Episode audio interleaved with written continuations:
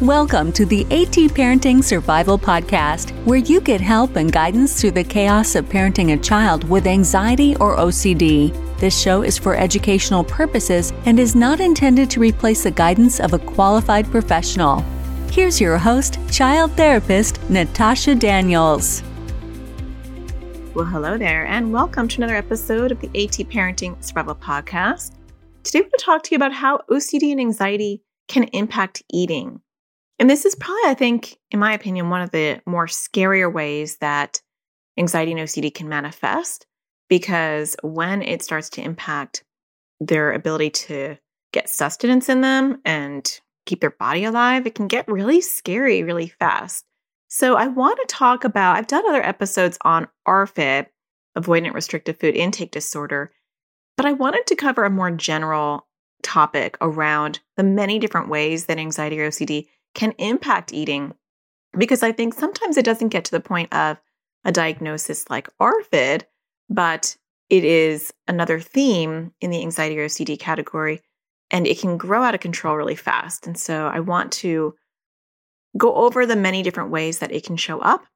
And then in the second half of the episode, we'll talk about some of the ways that you can start to approach that.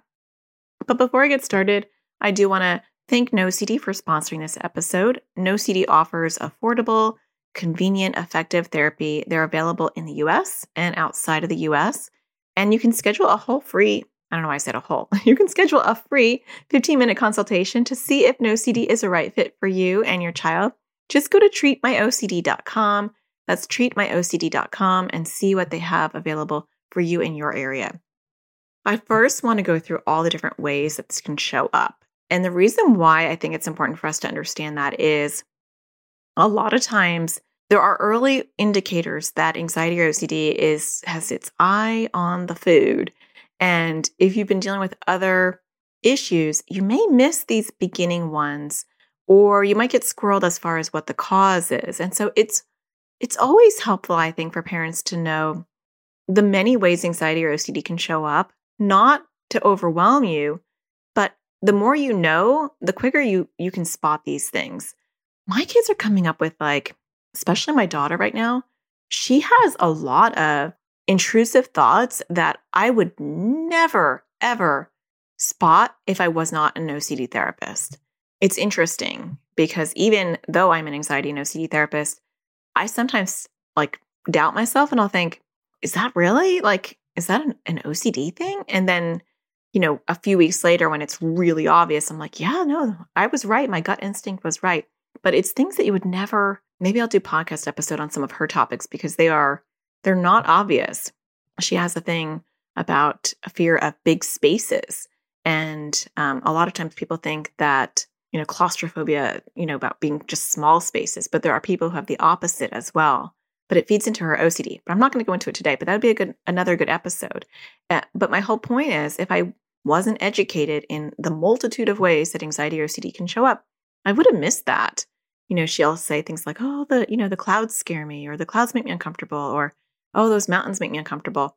And I, I would have probably just discounted that. So, my goal for this podcast in general is to just fill you up with that knowledge. And so you just have all of this awareness. And if you see these things, you'll know how to spot them. Okay. So let's start talking about how it can impact eating. Surprisingly, anxiety and OCD can impact eating in a, in a, in a crazy amount of ways. So I'm going to run through them rather fast. We don't have to dive too deep into them. I don't want to bore anyone, but it's just good for you to to have an understanding of all this. So the first one, and I just like brainstorm this, so I might be missing some. I'm sure I'm missing some. And anxiety and OCD is creative, so if you can think it, it it can be. So this is obviously not all inclusive, but it's some of the main ones. So the first one is fear of throwing up, and they're not in any particular order. But this one is very alive and kicking in my house. And your your child might have some GI issues. Like my daughter has celiac and would naturally feel nauseous. We actually found out she was also lactate intolerant or lactose intolerant. She has to take Lactaid. And so she was nauseous a lot of the time. But then anxiety or OCD can glom onto actual issues. And so it's not this or that, it can be both, especially when it comes to anxiety or OCD. And so then she developed a secondary issue with the fear of throwing up, emetophobia. And so kids with the fear of throw up, they might inspect their food. They might worry that their food is not fully cooked or that it looks weird or it smells weird. They might look at expiration dates. Those are compulsions. They might ask you if this looks okay. If they see like a little dot in there, they might be concerned. And so inspecting food comes from a couple of different core fears. It can come from the core fear of, I don't want this food to make me sick and I don't want to throw up. It can come from the fear of germs. And so that might be Did you sneeze on this? Did you wash your hands before you cooked my food? Um, were the utensils clean? And the fear of germs can sometimes be about the fear of throw up and sometimes not. And the reason why this is so important is that when the more we know about the core fear, we're going to talk about this in the second half of this episode, but the more we know about the core fear, the better crafted our exposures can be. We can miss the mark, and I'll talk about this when we talk about exposures, but we can miss the mark if we're assuming what the fear is or what the discomfort is. It's not always a fear, and that's in and of itself a problem if you're thinking it's a fear and it's not a fear, it's a core feeling. We'll talk about that later as well. But your child can have it's whack-a-mole. Your child can have issues around eating because they're afraid of throwing up and then later down the road they can have issues around eating for a different reason. So we don't want to get so stuck into the core fear that we have blinders on. Um, and we don't want to get stuck into the core fear to the point where we think that I need to know how to treat every individual core fear because it's different. The foundation, and I say this a lot because I want people to understand that if you're dealing with moral OCD and scrupulosity issues, and then your child has contamination or the fear of throwing up, the framework of how you're going to deal with OCD will be the same no matter what. Intrusive thought or feeling, a compulsion or a need to avoid, how you interact with that and how you deal with it is the same. And I teach that in my class, How to Teach Kids to Crush OCD and How to Teach Kids to Crush Anxiety, two separate classes. And in my class, um, keep forgetting the name of this class. I need to like memorize it. Uh, it's a kid and teen course for OCD. I don't know. I'm sure there's a better title for it, but why I keep forgetting it, I have no idea. Let me go look it up.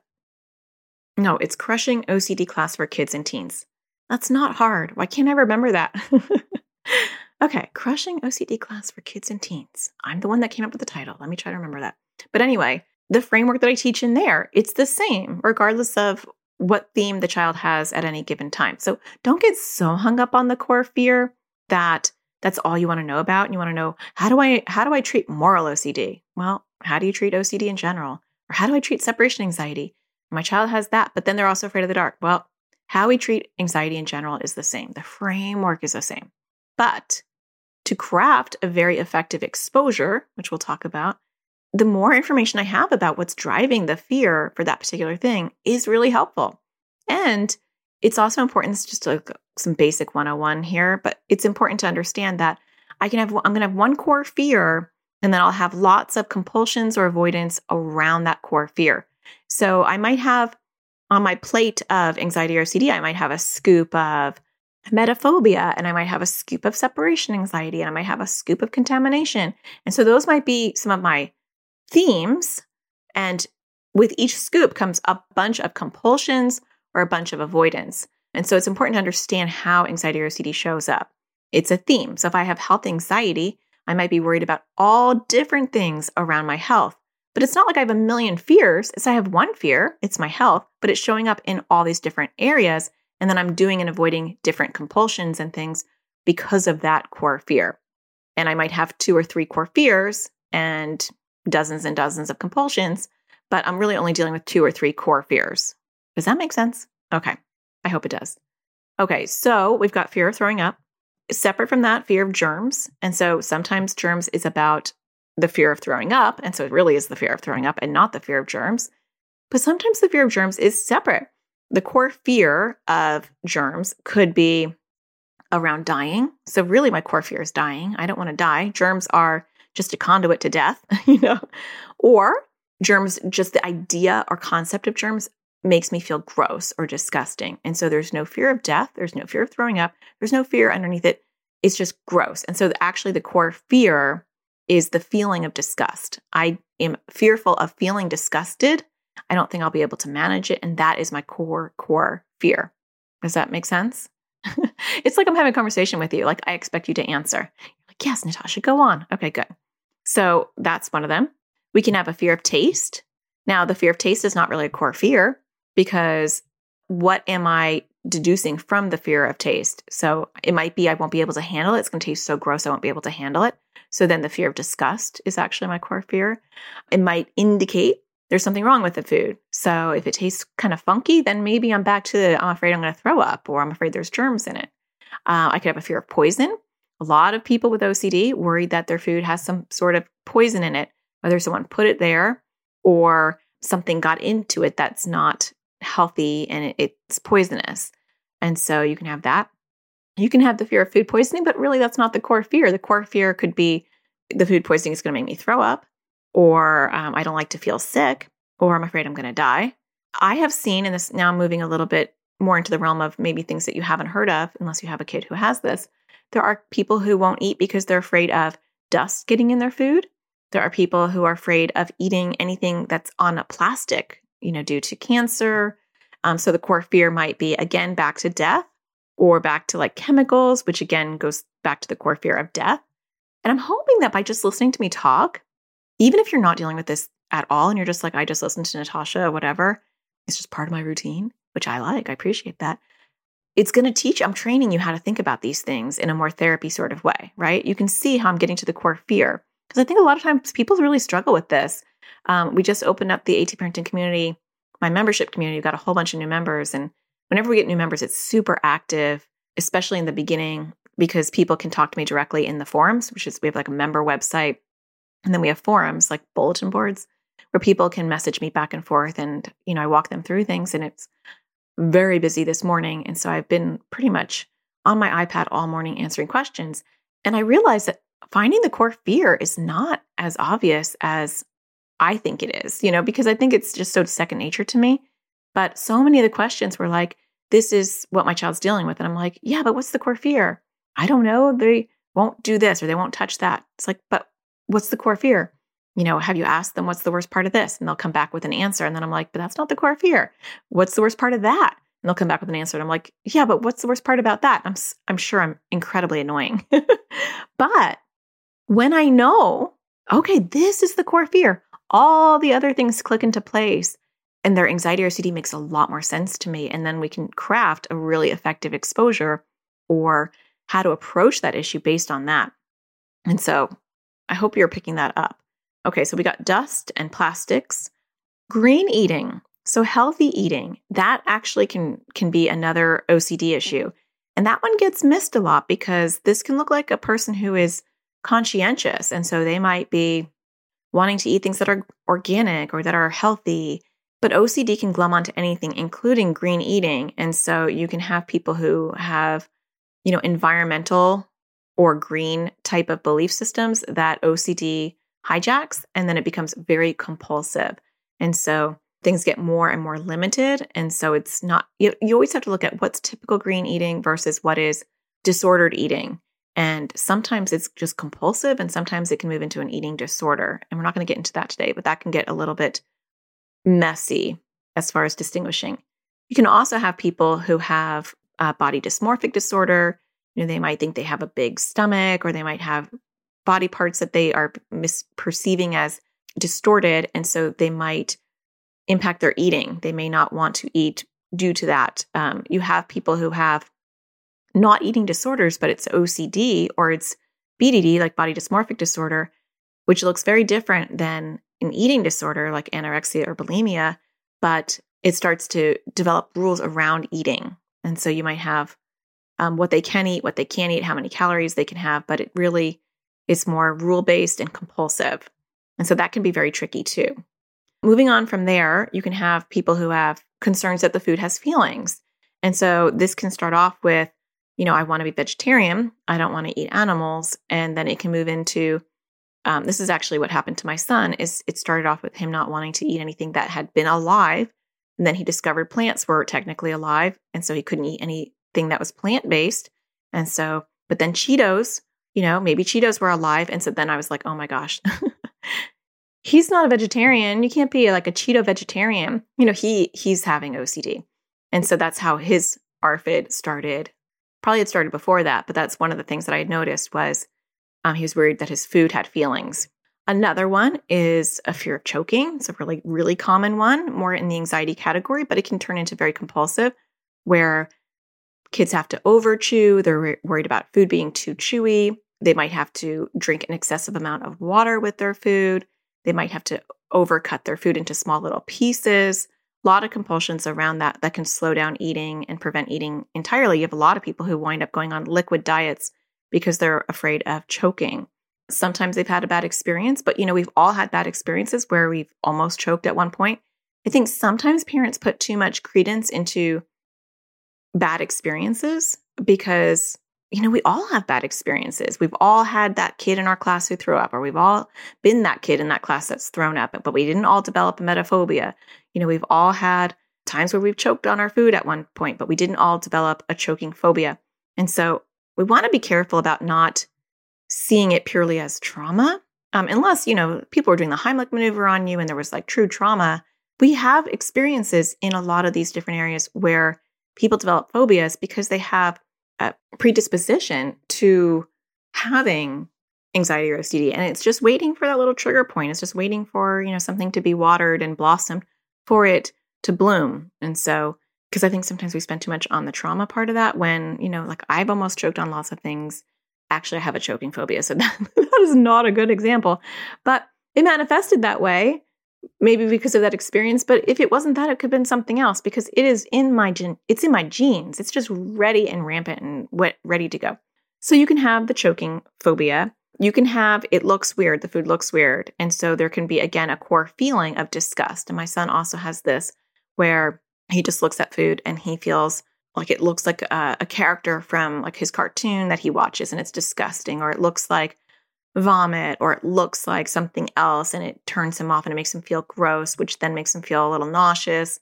He does have a little like fear of throwing up. It's not like one of his main uh, dishes, it's a side dish, but feeling disgusted turns him off from eating. You can also have kids who have just contamination issues and it bleeds into their food because someone touched it and they're contaminated or they had a bad thought while they were touching the food or the kitchen is contaminated for some reason, that can be an issue. You can have people who have food allergies, whether they have a fear of a food allergy or they actually have a food allergy. And just because you have a peanut allergy or you have um, had a bad reaction to food doesn't mean that OCD can't hijack that and make it its own thing. Just because you actually have a health condition doesn't mean that OCD can't take that and run with it. And so it does for a lot of people who have food allergies, and then you have people who are afraid of food allergies. So there's those are two different types of issues, but the core fear is the same. You know, I'm afraid I'm going to have a food allergy and I'm going to die is normally the core fear, um, or it could be something else. And so that is a lot. That's a lot of different ways that anxiety or OCD can impact your eating. Now, I, I do want to mention before we move into talking about what to do about these things and I'm not going to dive too deep because I do have a whole podcast on ARFID, but I'm going to talk about where you start with all of this is mentioning pandas and pans. Pandas and pans, um, just because your child has anxiety or OCD doesn't mean they have pandas and pans. And I feel like there is a little bit, just like anything that comes out and we discover things, then we think everything is that. And so I think it's important to know that with pandas and pans, there are some things that are more of a red flag than just anxiety or OCD in general and and it impacting your child's eating is one of them. And so with pandas and pans, we are looking at a whole bunch of other symptoms that you don't typically see with OCD, but one of them is you do see with anxiety and OCD, but it's also one of those uh, markers that that is very very common with pandas and pans. So if you are seeing an impact on eating and you have other symptoms, and I'm not going to go through all of them, but you know if your child has you know, intense rages and maybe they have some incontinence that they didn't have before. They're having some bedwetting. Math skills are decompensating. Handwriting is decompensating. Memory issues, sometimes separation anxiety. Th- those are all, like, you know, clustered together. Those are all red flags for pandas and pans. Doesn't mean that your child has that. But if somebody tells me, you know, this is all that's happened all all of a sudden, or these are the symptoms my child's dealing with, then it's good to get that assessed. Um, my son has autoimmune issues going on, and you know it's loosely called PANS, but then we don't know exactly what's happening with him, and it's not like any kind of medical intervention has been able to help him. But one thing I do notice is that his his issues with food are very physiological. There are OCD issues around it, but he doesn't even seem to get the message that he's hungry anymore. Sometimes the food is disgusting. Sometimes it repulses him. Sometimes he feels nauseous. Sometimes he feels too full. Sometimes he is he's worried he's going to choke, and so he's over chewing. Um, sometimes it feels too chewy, and like it could be something that is not chewy at all. And so it's also nonsensical, where he can eat something like a gummy or a chewy candy, and that doesn't bother him at all. And it would bother me, like I can't make this thing disappear. You know, my mouth, I have to swallow it. But he'll eat something like I'm trying to think of an example. Something that's completely not chewy, like eggs or something like that, that nobody would think is chewy. And he would be like, oh, it's just too chewy. I can't eat it. So OCD is nonsensical. But if you are dealing with a lot of restrictive eating, we definitely, you know, and you have some of those other things that I talked about, look into PANDAS and PANS as well. You go to pandasnetwork.org and get more information on that website. Okay, after the break, I want to talk about what to do with all this stuff. Where do you start when you're when you're noticing these things and just to get you going in the right direction. So, we'll be right back. It's time we put help directly in our kids' hands. Introducing Crushing OCD course for kids and teens.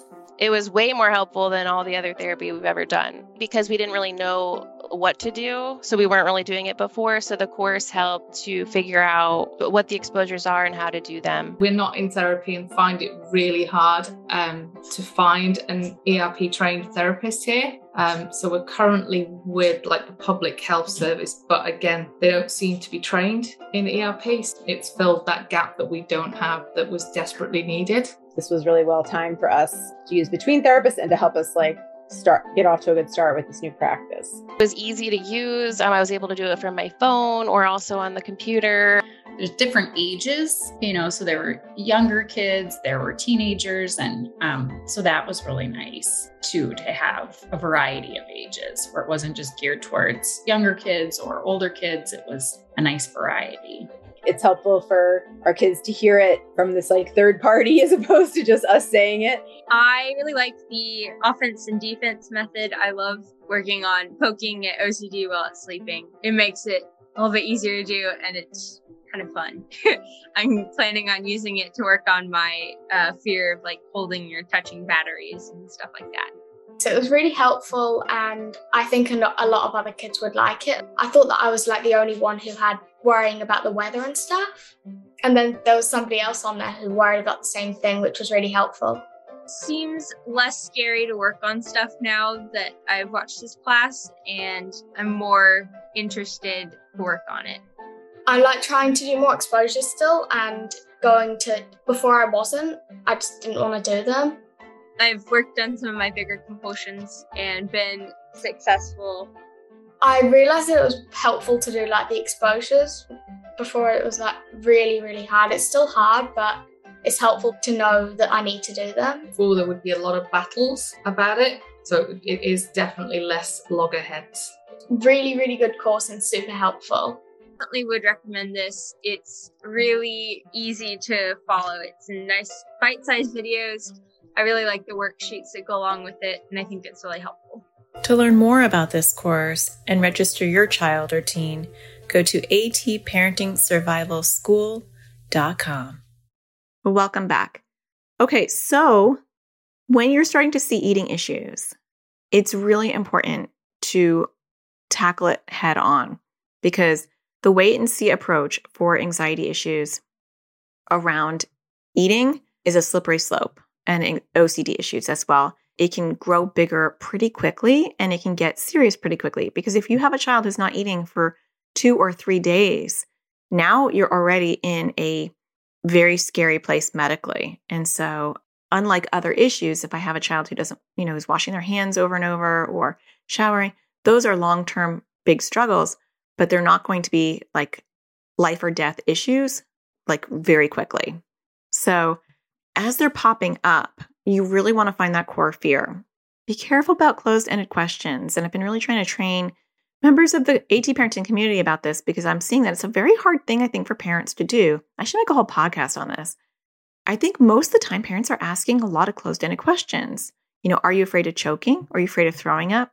Are you not able to eat it because it's too chewy? Are you not able to eat it because, you know, it's making you feel disgusted? Or are you worried there's something in there? Are you, do you notice these are all closed ended questions?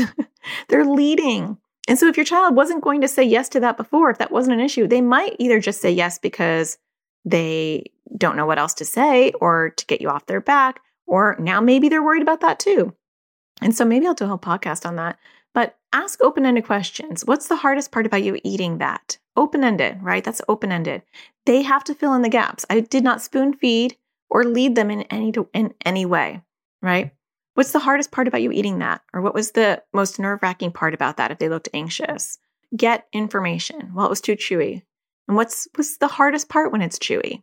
Well, I might choke. All right, now we're getting somewhere, right? That's there's a core fear. So go all the way down. What's what's the hardest part about eating your food on that plate? Well, it's plastic. What's the what's the scariest part about plastic? Or what is your OCD? I, I like to try to externalize it as much as I can and say things like, what does your OCD say is bad about plastic? Or is, you know, is not okay about plastic, right? You in a perfect world, you want to remove any kind of judgment word to it because they might disagree with you and say, well, it's not bad, it's just gross. Or and they might say, well, you know, plastic causes cancer.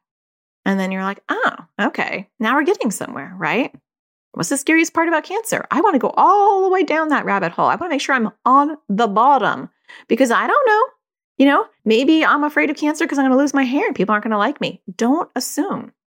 I think we always assume. I want to hit the bottom so hard that like it's reverberating through my body. you know, like I want to be like I am clearly at the bottom. And disgust might be the bottom. So don't don't keep drilling when you are hitting concrete at the bottom because you're going to really annoy your kid too. So, you know, they might say cancer and then I'm like, what's the scariest part about cancer? Not what's bad about cancer because that sounds like a stupid question. What's the scariest part? Well, you know, I don't want to die. Okay, core core fear, right? Or I'll give you another example. My daughter has some disgust issues, my youngest, and she makes ham sandwiches, but then she puts ketchup and mayonnaise on them. That's that's her deal, but that's what she does. And she's gagging and she doesn't like it. It's on the it's on the knife and it's gross. And I'll say, What's the hardest part of making your sandwich? And she said, Uh, the mayonnaise is gross. What's the grossest part? It just looks gross. Well, that's it. That's the core fear for her. It's just gross. It looks gross. And so be aware of that as well, because when you're getting the word disgusting and gross, it's just gross, or germs are just gross, you're at the bottom. All right. So once I know that, that helps because the answer to these issues is not to accommodate. And that is scary because when we're talking about food and the lifeline to our kids' growth, we're going to want to go really slow on pulling back accommodations. But there's a difference between knowing that accommodations is not the answer, but I have to go slow, versus all I need to do is find my child a different thing to eat and it will all go away. These are not sensory issues. These are not kids that have grown up from the get go not liking lumps and bumps and things are chewy. We're not talking about sensory issues. That's a sensory issue and that's a sensory processing disorder issue. And that's different. You can have both. But what we're talking about today is these can, these can pop out of nowhere. My son didn't have sensory issues. My oldest daughter, my 19 year old, has SPD. And we had a feeding therapist. She was failure to thrive, and lumps and bumps and chewy things. All of that was a struggle. She wasn't able to eat solids until she was way past two. That was a sensory issue. My son, he was doing fine. We had some PANS issues when he was eight months old where he couldn't eat. That's when we had our first episode of restrictive eating at eight months old because he had had scarlet fever. And, you know, it's interesting, it's all interrelated. But for eight months, he would only eat yogurt, banana yogurt. That's it. Literally nothing. No milk, nothing. We could not get anything into him. And then just as quickly as it came, it it disappeared. Fast forward, then we had the same issue when he was eight. Now he's 13. We're dealing with it again. But it doesn't, it has not seemed to have gone away the way that, you know, you normally have flares and then there's like this period of like this reprieve where it goes away. We're not having that anymore. But that's about me, not about you. but you want to take these things seriously, understand the core fears, and then you want to tackle them one slow step at a time. And so I did do a whole podcast episode on ARFID and like the systematic ways that we approach things. And I'll tell you what episode that was.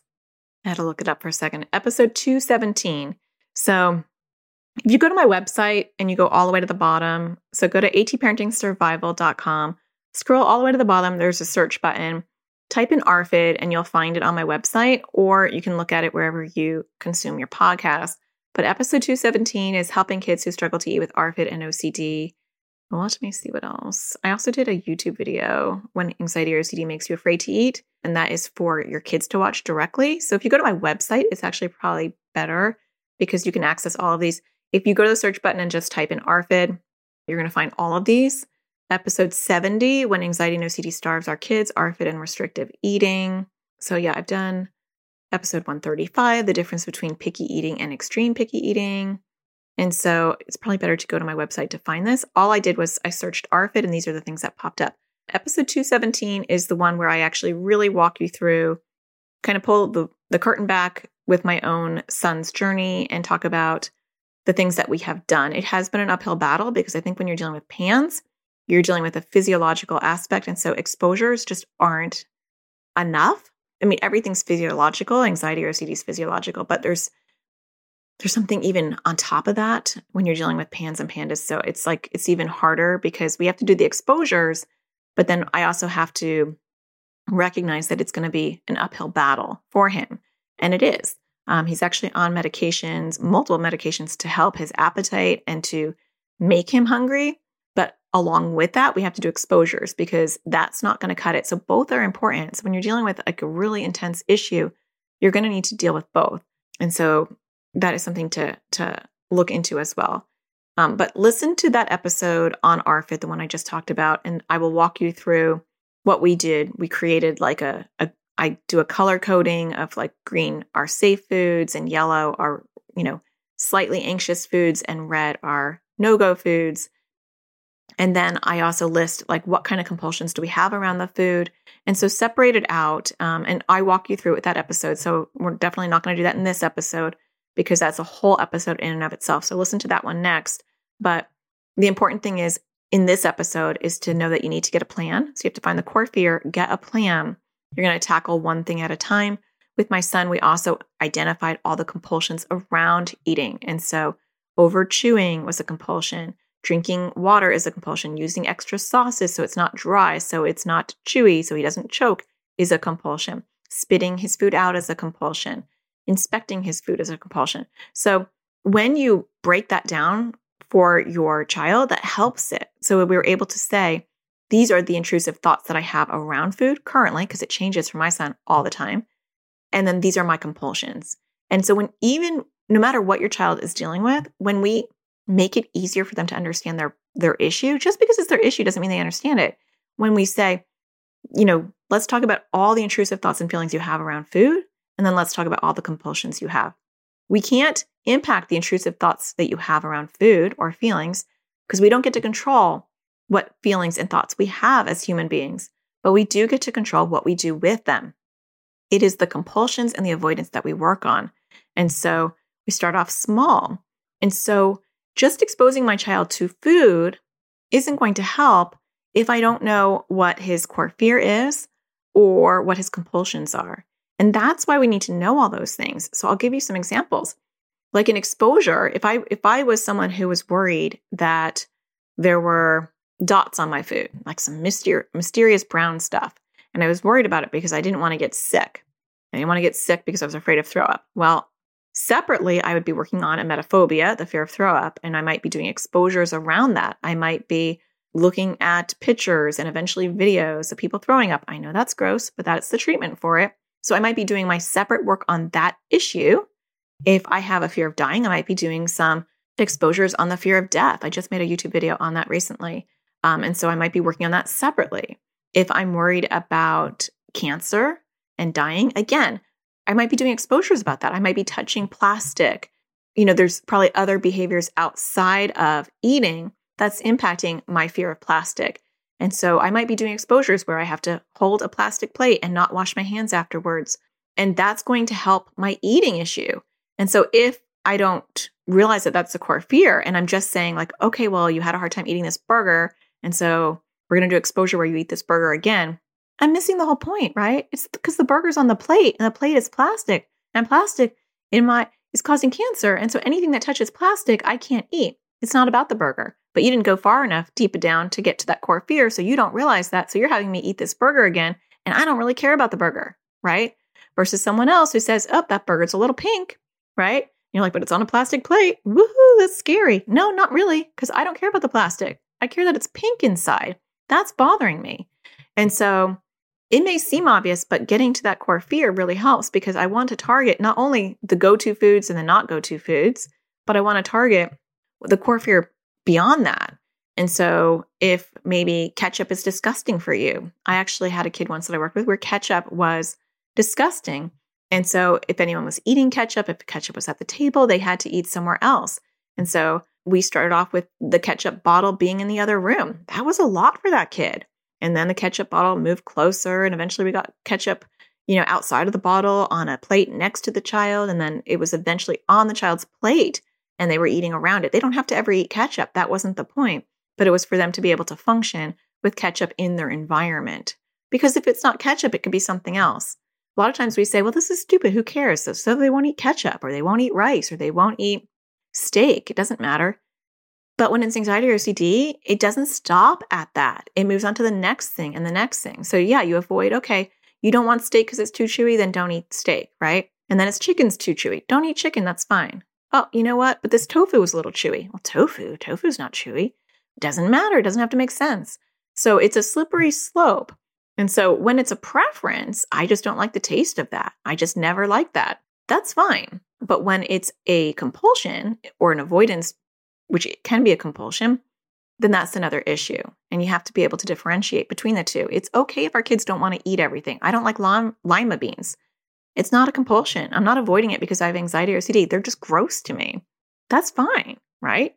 Or if I have a sensory issue, that I might be tackling that in a different sort of way, perhaps. You know, I just can't handle that particular texture. You know, eating steak is a chewy texture that I'm not used to, and I have a hard time breaking it down in my mouth. That might be handled in a different way. But when it comes to anxiety or OCD, it's on to the next thing. And, you know, if you have a choking issue, eventually it can say water. I can choke on water. I mean, it can really bring you down to the point where you have to be G tubed. And so we want to take small steps. And so one of the things that we're doing with my son is like he's trying to chew less. He'll over chew things. And so, and only he will know this. I can't, I can't manage this. He has to manage this, this himself. He'll say, I'm going to swallow it before I'm comfortable. And for him, it's like literally pureed. It's like barely even there anymore before he can swallow it. He wants to break it down so much. So it takes a very long time for him to eat. And so he'll say, I'll do an exposure. And I'll say, What do you want to do? And he'll say, I'm going to swallow this sooner than I my OCD would let let me. And then of course I have a choking phobia. So I'm like, well, just make sure that you chew it enough, which is totally not helpful and is my own issue. But then he'll say, No, I'll chew it. But and so he chews it and then he'll swallow it and have a hard time and he'll earn his bravery points for doing that. Or he'll say, I'm not going to have water with this meal, or I'm not going to use any sauces with this meal, or I'm going to eat this thing that looks disgusting to me, or I'm going to just take one more bite of it. But the first thing you want to do is get lay of the land. And I think a lot of times in general, as parents, not all of us, but some of us get so overzealous that we don't get lay of the land before we want to jump right in. And I see this a lot in my online community where parents hear that they should be doing exposures and they just want to jump right in and do exposures without really getting lay of the land to me, it's kind of like if I was a painter, which I'm not a good painter, so it's a bad analogy. But if I was going to paint my house, so not beautiful painter, but like house painter, uh, although that's beautiful too, I'm going to spend a lot of time prepping, right? Have you ever noticed if you're getting any paint work done in your house or if you're doing it yourself, most of the time is taping, right? They tape and they're taping every little corner and they're like putting things down. And you're like, oh my gosh, it's going to take forever. But then when they actually paint, that takes no time at all. It's the prep work because if you prep well enough, it's going to go smoothly. It's going to take less time because you're not going to have to fix mistakes or splatters or things that bleed out through the tape. It's the same thing with exposures. If I get all my foundational stuff and I know the core fear, I know what I'm tackling, I know what the compulsions are, I know what the avoidance is, I'm letting my child drive it a little bit. I'm working on motivation, communication, get all those pieces in line. Then we do the exposure. It's like painting, it's going to be beautiful. I'm just going to spray it on and it's going to be perfect. That's why we want to do a lot of the work ahead of time, regardless of what your child's issue is, whether it's anxiety or OCD, around any topic. Do the foundational work around everything before you jump into exposures because it's helpful. Because otherwise, I might be telling my child, you know, to eat this, and, you know, because it may or may not make them sick, and they don't really care about that. It's just the overall feeling of disgust, right? So they might say, I'm afraid of germs. And then I may not go deeper and realize that it's just the concept, the grossness of having germs on there. And so I might say, You're going to eat this. And as an exposure, I'm going to say, Oh, you might get sick. Oh, here it is, but you may or may not get sick, right? That could be an exposure. That's that, that would be an exposure that I would do as someone who might be afraid of germs because they're afraid they're going to get sick. Not the first exposure. We'd work up to that, right? And we would, you know, be in agreement. I would get someone's approval before I did that. But if their core fear is germs are disgusting and just the idea of germs on my food makes me feel gross, that exposure is going to fall flat. Okay, so what? I might get sick. That doesn't gross me out, right? But if you said, ew, there's germs, they're like, their little legs are crawling all over your food. Or maybe I'm even creative and I put like, you know, some little you know, candy things in here, like some little green, you know, sprinkles or something. And we say, look, you can actually see the germs. You know, Bob is waving at you. I think it's always funny to have a good sense of humor about it. That is going to be a really effective exposure compared to me saying you're going to get sick, right? Because I'm I'm laser focused. I am focused on exactly what their core fear is in that moment around that food. Does that make sense? All right. Well, I hope that you found this helpful. I will be back next Tuesday for another one. If you are enjoying this podcast, don't forget to hit a star and review it. If you have a few extra minutes, you know, I greatly appreciate you writing a review. And I would like to thank Krista for writing a review. It was kind of quiet for a little while. So thank you, Krista, for adding a review there. She wrote, This podcast has been a lifesaver. Thank you, Natasha, so much for these podcasts. I've been binge listening ever since my son's OCD diagnosis, and I can't tell you how much it is. It is helping us with communication, acceptance, and being a better parent to both our child with OCD and his sibling. Well, thank you, Krista from Canada. I appreciate that. Uh, maybe if you write a review, I'll be reading yours next time. Don't forget to find the sparkle in everything you do and find the sparkle in your kids outside of anxiety or OCD. I know sometimes that can be a little tricky, but important. And I'll talk to you again next Tuesday. Take care. Thank you for listening to the AT Parenting Survival Podcast. To get additional support raising a child with anxiety or OCD, visit Natasha's online school of on demand classes at atparentingsurvivalschool.com.